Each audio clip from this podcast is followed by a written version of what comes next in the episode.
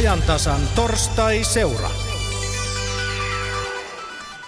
Torstai-seuran aiheena tänään on maahanmuuttajien kotoutuminen.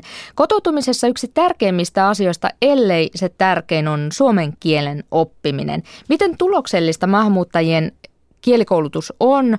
Tätä aihetta perataan ensiksi Jyväskylän studiossa ja sitten täällä Pasilassa, jossa vieraina maahanmuuttojohtaja Kristina Steenman työ- ja elinkeinoministeriöstä sekä eduskunnan hallintovaliokunnan puheenjohtaja, kansanedustaja Pirkko Mattila. Tervetuloa molemmille. Kiitos. Kiitoksia.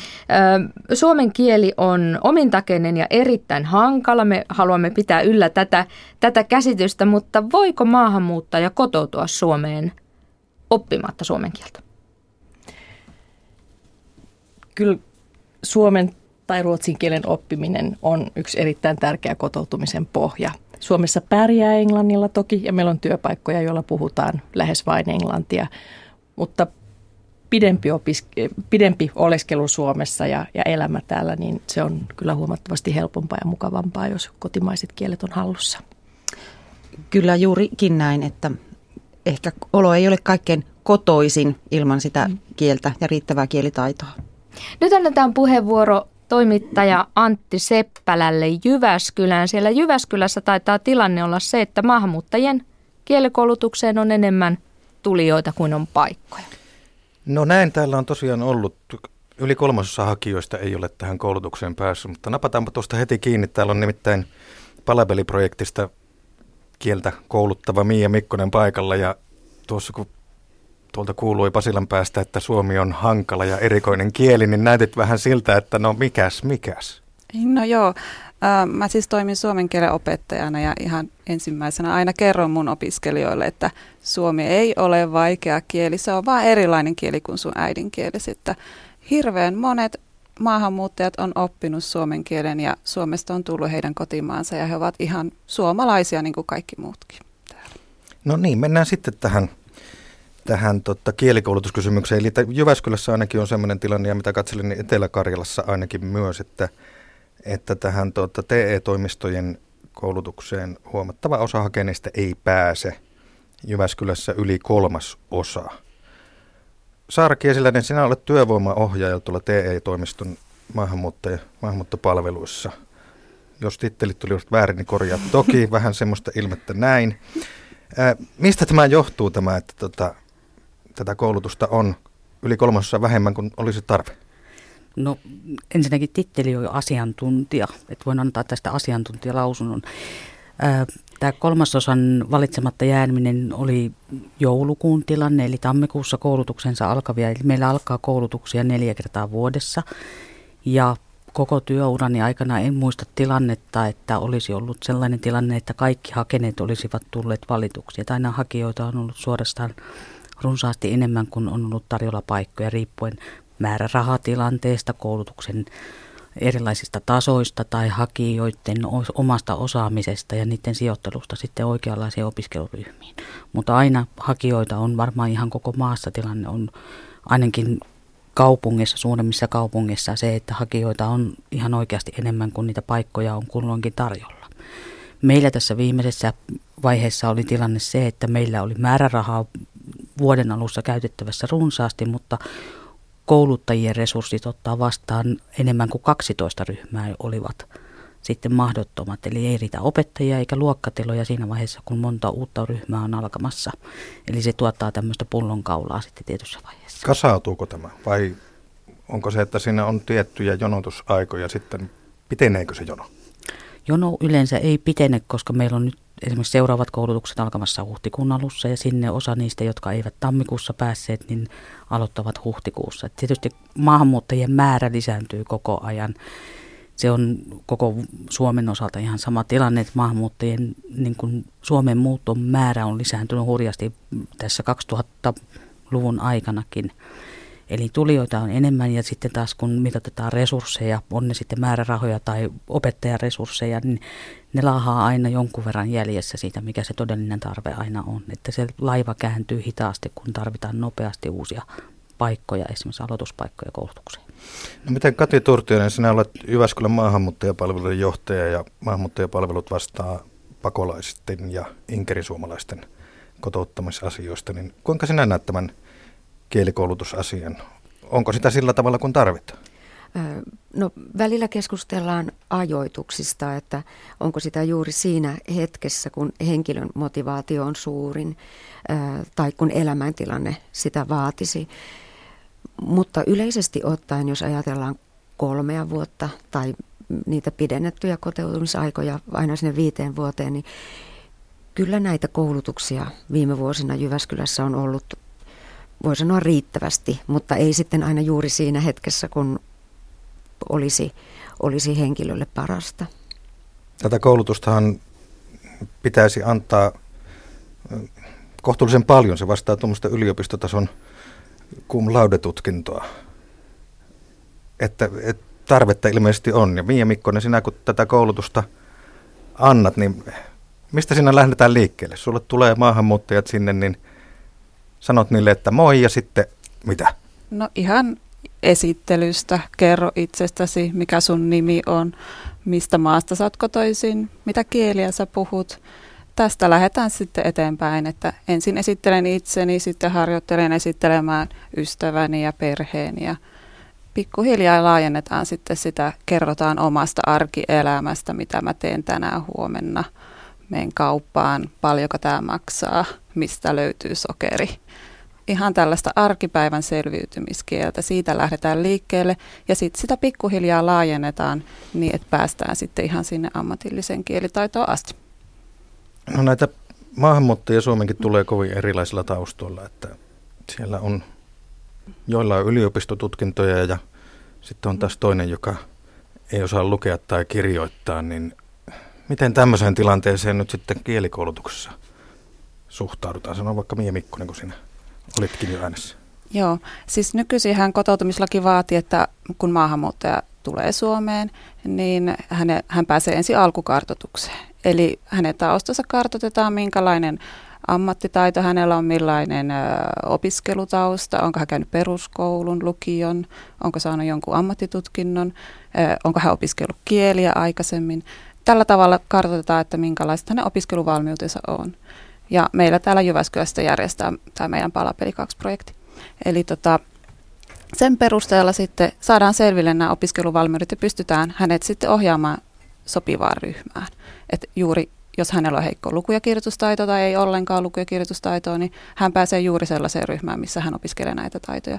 Tai sitten jos hän on korkeasti koulutettu, monta kieltä opiskellut ihminen, hän pääsee sellaiseen nopeeseen ryhmään, jossa hän voi hyödyntää näitä opiskelutaitoja. Et me pyritään jokaiselle löytämään sopiva ryhmä, jossa voidaan hyödyntää ihmisen omia valmiuksia ja sitten löydetään ne sopivat opiskelumenetelmät juuri, juuri tälle maahanmuuttajalle. Tämähän ei suinkaan aina ole näin ollut, tämä vanha kielikoulutus, niin se oli hyvin erilaista. Soittelin tuossa Paul Abille täältä Jyväskylästä. Hän on ollut Suomessa 11 vuotta, tullut Nigeriasta nykyisellään sen verran pitkälle suomalaiseen yhteiskuntaan mukaan asettunut, että on muun muassa Jyväskylän kaupunginvaltuuston jäsen. Ja näin Paul Abbey tuosta vanhasta kielikoulutuksesta silloin, kun hän tuli Suomeen.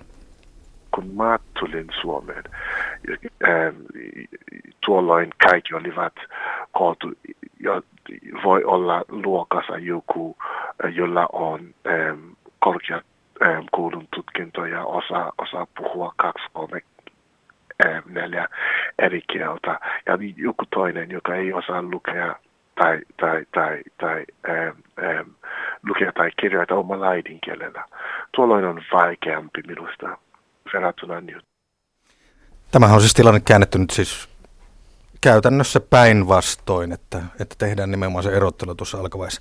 Mutta mennään nyt siihen, että minkä takia se Suomessa on nyt osattava Suomea. Kaikki suomalaiset käytännössä puhuvat englantia, niin mitä mieltä sinä olet Kati Turtiainen, Jyväskylän maahanmuuttajapalveluiden johtaja, minkä takia se suomen kielen taito on niin olennainen Suomessa, kun kyllä täällä nyt pärjää?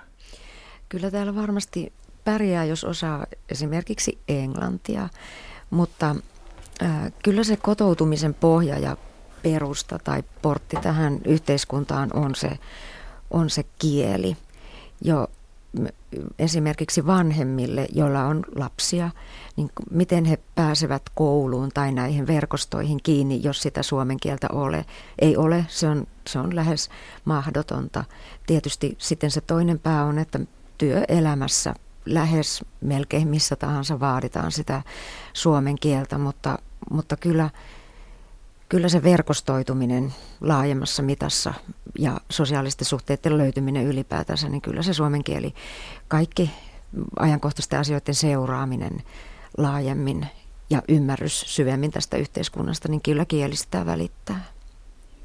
Onko se näin, Saara Kiesillinen asiantuntija TE-toimistosta, että, että tämä kieli, suomen kieli varsinkin ja tietysti jossain määrin jossain paikassa ruotsin kieli, on se pääsylippu tähän suomalaiseen yhteiskuntaan? Kyllä. Ja jos ajatellaan, että esimerkiksi Jyväskylässä asuu, asuu tällä hetkellä yli sadasta eri maasta olevia ihmisiä, niin he eivät kaikki välttämättä ihan oikeasti puhu englantia, tai se englannin kielen taito on hyvin heikko. Eli silloin tässä maassa se yhteinen kieli meillä on suomen kieli, ja se avaa oven sinne, on se kysymys sitten ammatillisen valmiuksien hankkimisesta tai on se sitten pääsystä työelämään ja sosiaalisten suhteiden solmimisesta, niin suomen kielen taidon tarve on ihan ilmeinen, mutta se on sitten taas kysymys, että mikä on riittävä suomen kielen taito. Eli tarvitseeko osata nyt sitten niin, että pääsee yliopistotutkinnosta läpi tai tarvitaanko sitten kommunikointiin riittävä suomen kielen taito. Eli se pitää asettaa sen jokaisen kielenoppien omien tavoitteiden mukaisesti, että mihin sitä kielitaidolla tavoitellaan. Sehän kuulostaa siltä, että siinä on tulla kouluttajan puolella pientä haasteen tynkää. Vai mitä, Mia Mikkonen? No kyllä totta kai siis, että erilaisissa ammateissa, erilaisissa työtehtävissä tarvitaan erilaista kielitaitoa. Et, et ehkä jos kaikille asetetaan sama kielitaitotavoite, niin se on vähän väärä lähtökohta, koska kaikilla ei ole edellytyksiä siihen ja kaikki ei tarvikaan, vaikka voisivat ihan hyvin löytää työpaikan ja pärjätä vähän vähäisemmälläkin kielitaidolla joissain ammateissa. Se on ihan realismia. On väärin vaatia kaikilta niin kuin, vaikka erittäin hyvää kirjallista taitoa. Jostain vaikka syystä, me ollaankin kirjallinen yhteiskunta.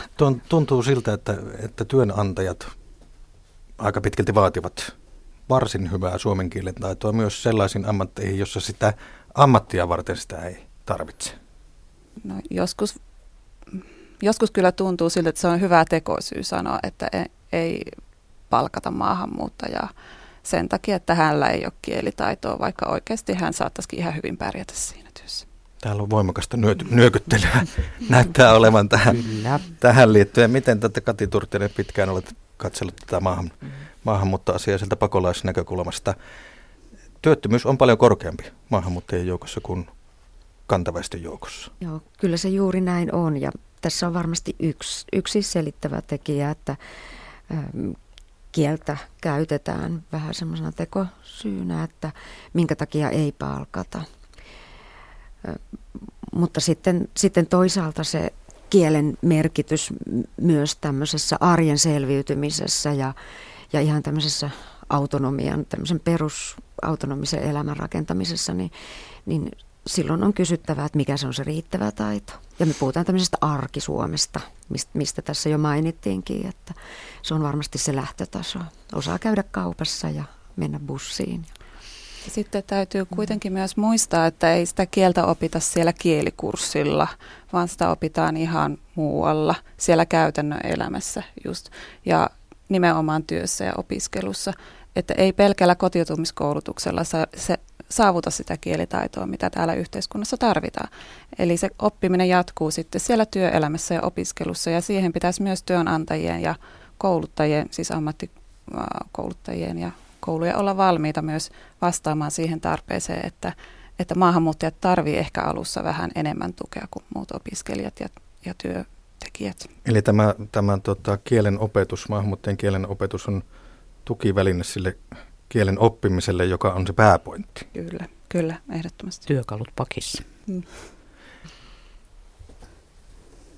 Kieltä opetellaan ja opiskellaan siis jostain syystä, ja tässä on tullut tämä sosiaalinen ympäristö voimakkaasti et, esiin. Ja niin, niin se taitaa olla tuossa, kun Paul Abin kanssa juttelin, joka 11 vuotta sitten Suomeen Nigeriasta tuli, niin hänellä on, on kyllä selkeä näkemys myöskin siitä, miksi tämä riittävä kielitaito tarvitaan. Vaikka sulla on ammatti, joka ei tarvitse suomen kieltä, silti jos haluat tehdä jotakin toisten kanssa, jos haluat vaikka hankia äm, ystävät, sulla pitää olla riittävä kielitaito. Tiedän, että äm, äm, kansainvälinen kieli on englantia nykyään ja monet puhuvat englantia silti. Jos joku haluaa paas, päästä sisään yhteiskuntaan toimintaan, kieli on todella tärkeä minusta. Näin, siinähän se tuli Paul Amilta oikeastaan pähkinänkuoressa suurin piirtein samat asiat, että kyllä nyt näyttää siltä, että pöydän molemmilla puolilla ollaan sitä mieltä sekä koulutuspuolella että, että siellä maahanmuuttajien puolella, että, että nimenomaan nämä tämmöiset sosiaaliset funktiot sen työelämän lisäksi ovat se, se, että millä ikään kuin yhteiskunnan jäseniksikin tullaan. Mutta tota, mitenkäs siellä Helsingin päässä, miltä tämä, tämä kuulostaa siellä Pasilan studiossa esimerkiksi maahanmuuttojohtaja Kristina Steemanin korvaan tämä, mitä me olemme täällä Jyväskylässä puhuneet? Terveisiä sinne Jyväskylään. Nämä on kaikki tällaisia tuttuja asioita, joita on, on tullut esille, kun myös valtakunnallisesti kehitetään kotoutumiskoulutusta, että, että juuri näin, että kotimaiset kielet on kuitenkin sitten kotoutumisen tärkeä perusta. Ja nyt ollaankin viime vuosina aikana pyritty kehittämään tämän kotoutumiskoulutuksen sekä sisältöä että sitten pohtia näitä järjestämistapoja ja sitten myös resurssointiin on, on tullut parannusta. Että se, että maahanmuuttaja pääsisi nopeasti kiinni kieliopintoihin on kyllä erittäin tärkeä kysymys ja sillä on hirmu monta tärkeää funktiota. Mä nostaisin ehkä vielä esille sen, mikä tuli mainittua myös tässä teidän keskustelussa, että, että jos ajatellaan perheiden kotoutumista, niin lapsethan usein oppivat kielen erittäin nopeasti. Ja on kyllä hirmu tärkeää perheelle kokonaisuudessaan, että myös vanhemmat oppivat koti, kotimaiset kielet ja pystyvät sillä lailla myös elämään lastensa arjessa mukana. Tuolla Jyväskylässä siis kolmasosa jäi ilman äh, kielikurssipaikkaa maahanmuuttajista, oliko kyse joulukuussa, oli siis tämä mm. tilanne, tai tässä aivan hiljattain. Ja tilanne on ilmeisesti joka puolella Suomea sama, että enemmän on tulijoita kuin on paikkoja, niitä suomen kielen kurssipaikkoja odotetaan sitten useita kuukausia, Helsingissä ehkä puoli vuotta. Maahanmuuttojohtaja Kristiina Stenman, mikä on hyväksyttävä ö, odotusaika? Onko puoli vuotta ihan ok? No vanhassa kotoutumislaissa oli tämmöinen aikamäärä, että kahden kuukauden sisällä pitäisi päästä kotoutumiskoulutukseen ja se on minusta semmoinen kohtuullinen ja tavoiteltava aika. En ihan nyt osaa sanoa euroina ja sentteinä, että mitä tämä tarkoittaa resurssina, mutta, mutta kyllä siihen pitäisi päästä, ettei tarvitse odottaa esimerkiksi puolta vuotta. Mikä, ja se on tilanne siis esimerkiksi Äärimmillään niin se tilanne on, voi olla niin, että on jopa pidempiäkin aikoja. Et ehkä nämä kaikkein pisimmät odotusajat on pääkaupunkiseudulla, missä kuitenkin on sitten isot volyymit ja tänne muuttaa koko ajan paljon väkeä. Mitä sanoo hallintovaliokunnan puheenjohtaja kansanedustaja Pirkko Mattila? Pitäisikö resursseja saada lisää niin, että nuo jonotus, odotusajat lyhenevät? Kyllä mä näkisin, että tämä resurssivaje, jos sitä on, niin olisi ratkaistava tai on ratkaistava. Ja ajattelen sitäkin kautta, että se jonokaan ei varmasti ehkä kuitenkaan ole ilmainen, että mm. tulisi sitten niin kuin sitä kautta sitä hyötyä, että mitä nopeammin päästään mm. sitten siihen kielikoulutukseen. Mm. Eli kyllä, mutta rahasta nyt varmasti keskustellaan sitten. Vieläkö on katvealueita sen suhteen, että, että keitä tai miten hyvin maahanmuuttajat tavoitetaan, miten hyvin heidät saadaan mukaan tähän kielikoulutukseen? Onko niin kuin oli tilanne aiemmin, että esimerkiksi somaliperheiden äidit, niin he olivat kielitaidottomana kotona hyvin paljon paljolti riippuvaisia lastensa tai miehensä tulkkausavusta?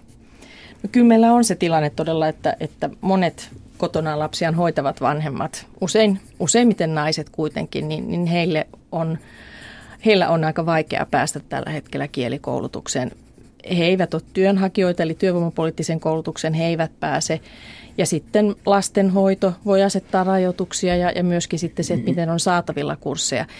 Meillä on aika hyvin kyllä tarjontaa esimerkiksi vapaan sivistystyön puolella työväen- ja kansalaisopistoissa ja kansanopistoissa, mutta juuri näiden, just näiden vanhempien kohdalla, niin, niin siinä täytyy sitten löytää ehkä niitä keinoja, joilla voidaan yhdistää lastenhoito ja sitten niin, että äiti käy kielikurssilla. Ja näin onkin paljon tehty esimerkiksi osallisena Suomessa hankkeessa, joka meillä on tämä iso valtakunnallinen kotoutumiskoulutuksen kehittämishanke. Ja, ja siellä nämä ryhmät, jotka nimenomaan kohdistuu tälle, tälle väelle, niin siellä on usein myös lastenhoitoa tarjolla. Tämä on yksi esimerkki. Toinen esimerkki on, on sitten maahanmuuttajan nuoret, jotka tulee Suomeen oppivelvollisuusjään loppuvaiheessa ja vaikka he olisivat valmistavassa opetuksessa, niin välttämättä sitten kielitaito ei kehity ihan niin nopeasti, että pystyy peruskoulun suorittamaan ihan tavallisesti. Ja, ja heille on osittain olemassa paikkaavaa koulutusta, mutta ihan semmoista systemaattista järjestämistapaa ei ole. Eli on tällaisia jo täys, täysi-ikäisiä tai täysi-ikäisyyden rajoja hipovia 17-18-vuotiaita, jotka tulevat ehkä jostain Afganistanin vuoristosta. Mm. He ovat käyneet koulua kaksi vuotta, mm. jos sitäkään. Juuri näin. Eli kaikki taidot ovat hyvin niin kuin matalalla tasolla. Joo, joo. Ja he, heille pitäisi, he, heihin pitäisi nyt panostaa. Kyllä, joo. Ja tästä on kyllä...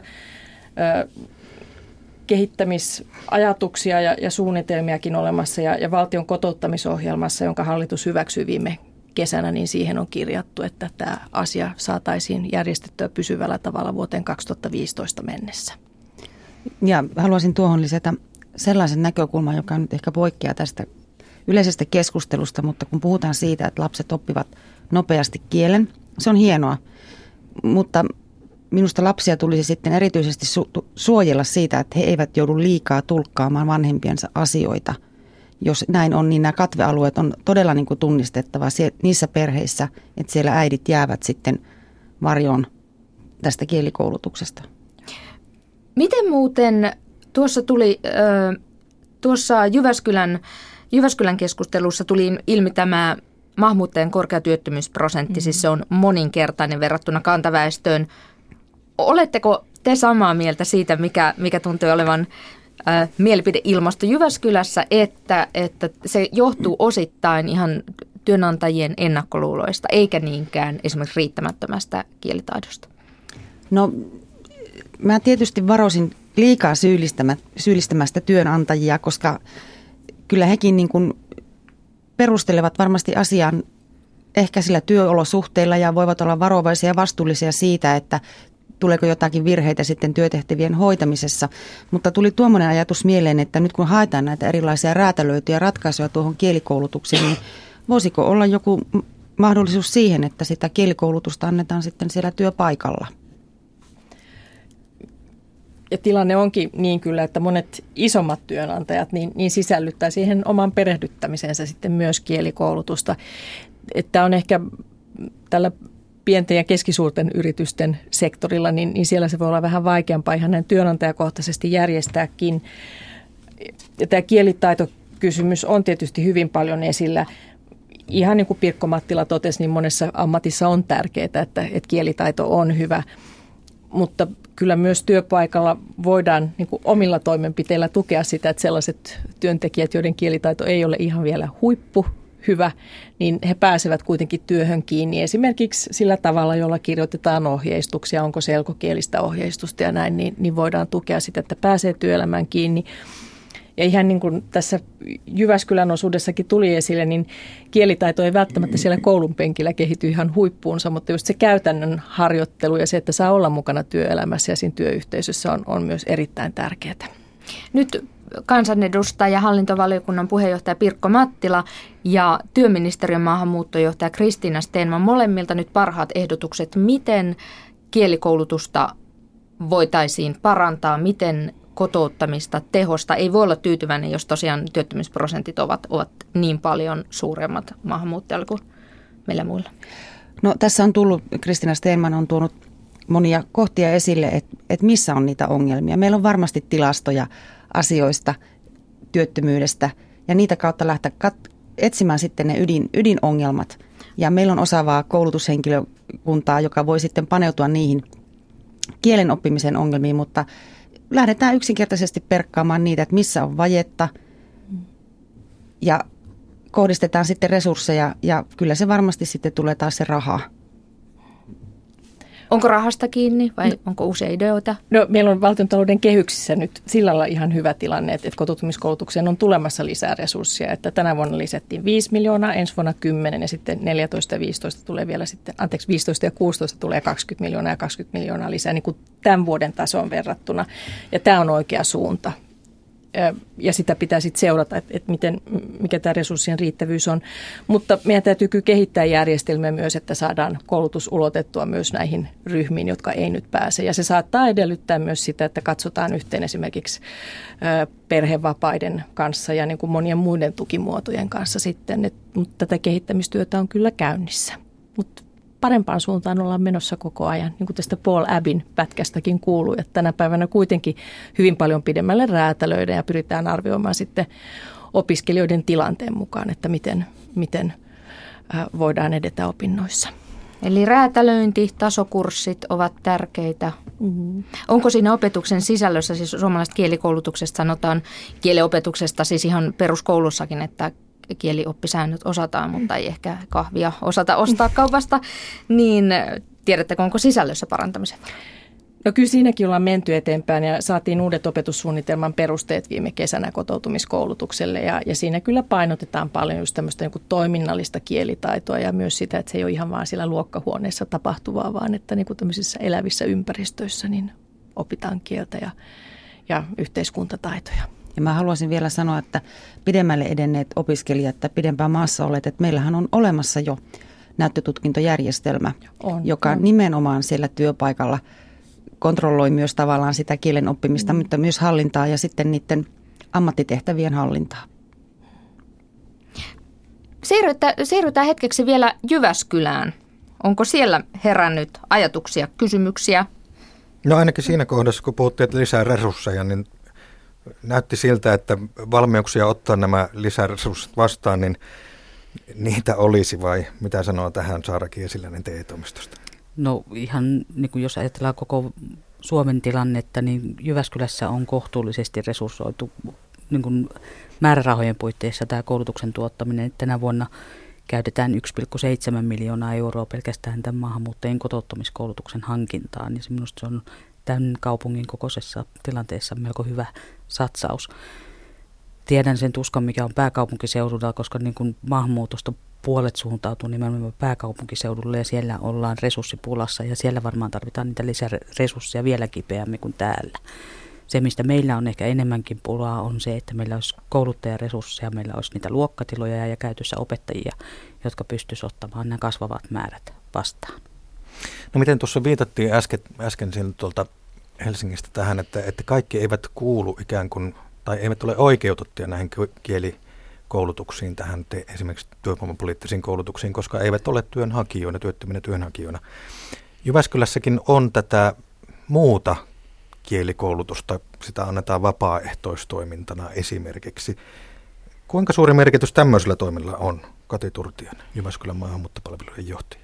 Kyllä sillä on hyvin suuri merkitys. Ja jos ajatellaan esimerkiksi kotona olevia, perhevapailla olevia äitejä, eläkeläisiä, mahdollisesti pitkäaikaissairaita, jotka ovat kotona tai on hankala oppia kieltä, eivät pysty kursseilla olemaan.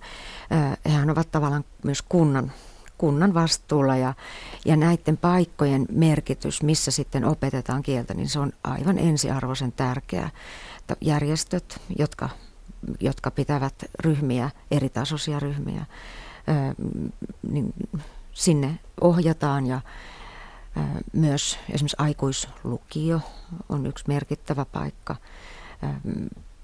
Ja tällaiset erilaiset ympäristöt, joissa sitä kieltä, ihan sitä peruskieltä opitaan, niin, niin se, on, se on sen kotoutumisen portti. No miten sinä, Miia Mikkonen, näet tämän, sinä pidät näitä ikään kuin virallisia – kielikoulutuksia, mutta sitten tuolla on vaikkapa Jyväskylän monikulttuurikeskuksessa siellä on vapaaehtoisten vetämää Suomea maahanmuuttaja naisille kursseja, niin minkälaisena sinä näet näiden merkityksen? Se on äärimmäisen tärkeää, koska kaikki ei, niin kuin puhuttiinkin, niin ei ole mahdollisuutta tähän viralliseen työvoimapoliittiseen koulutukseen.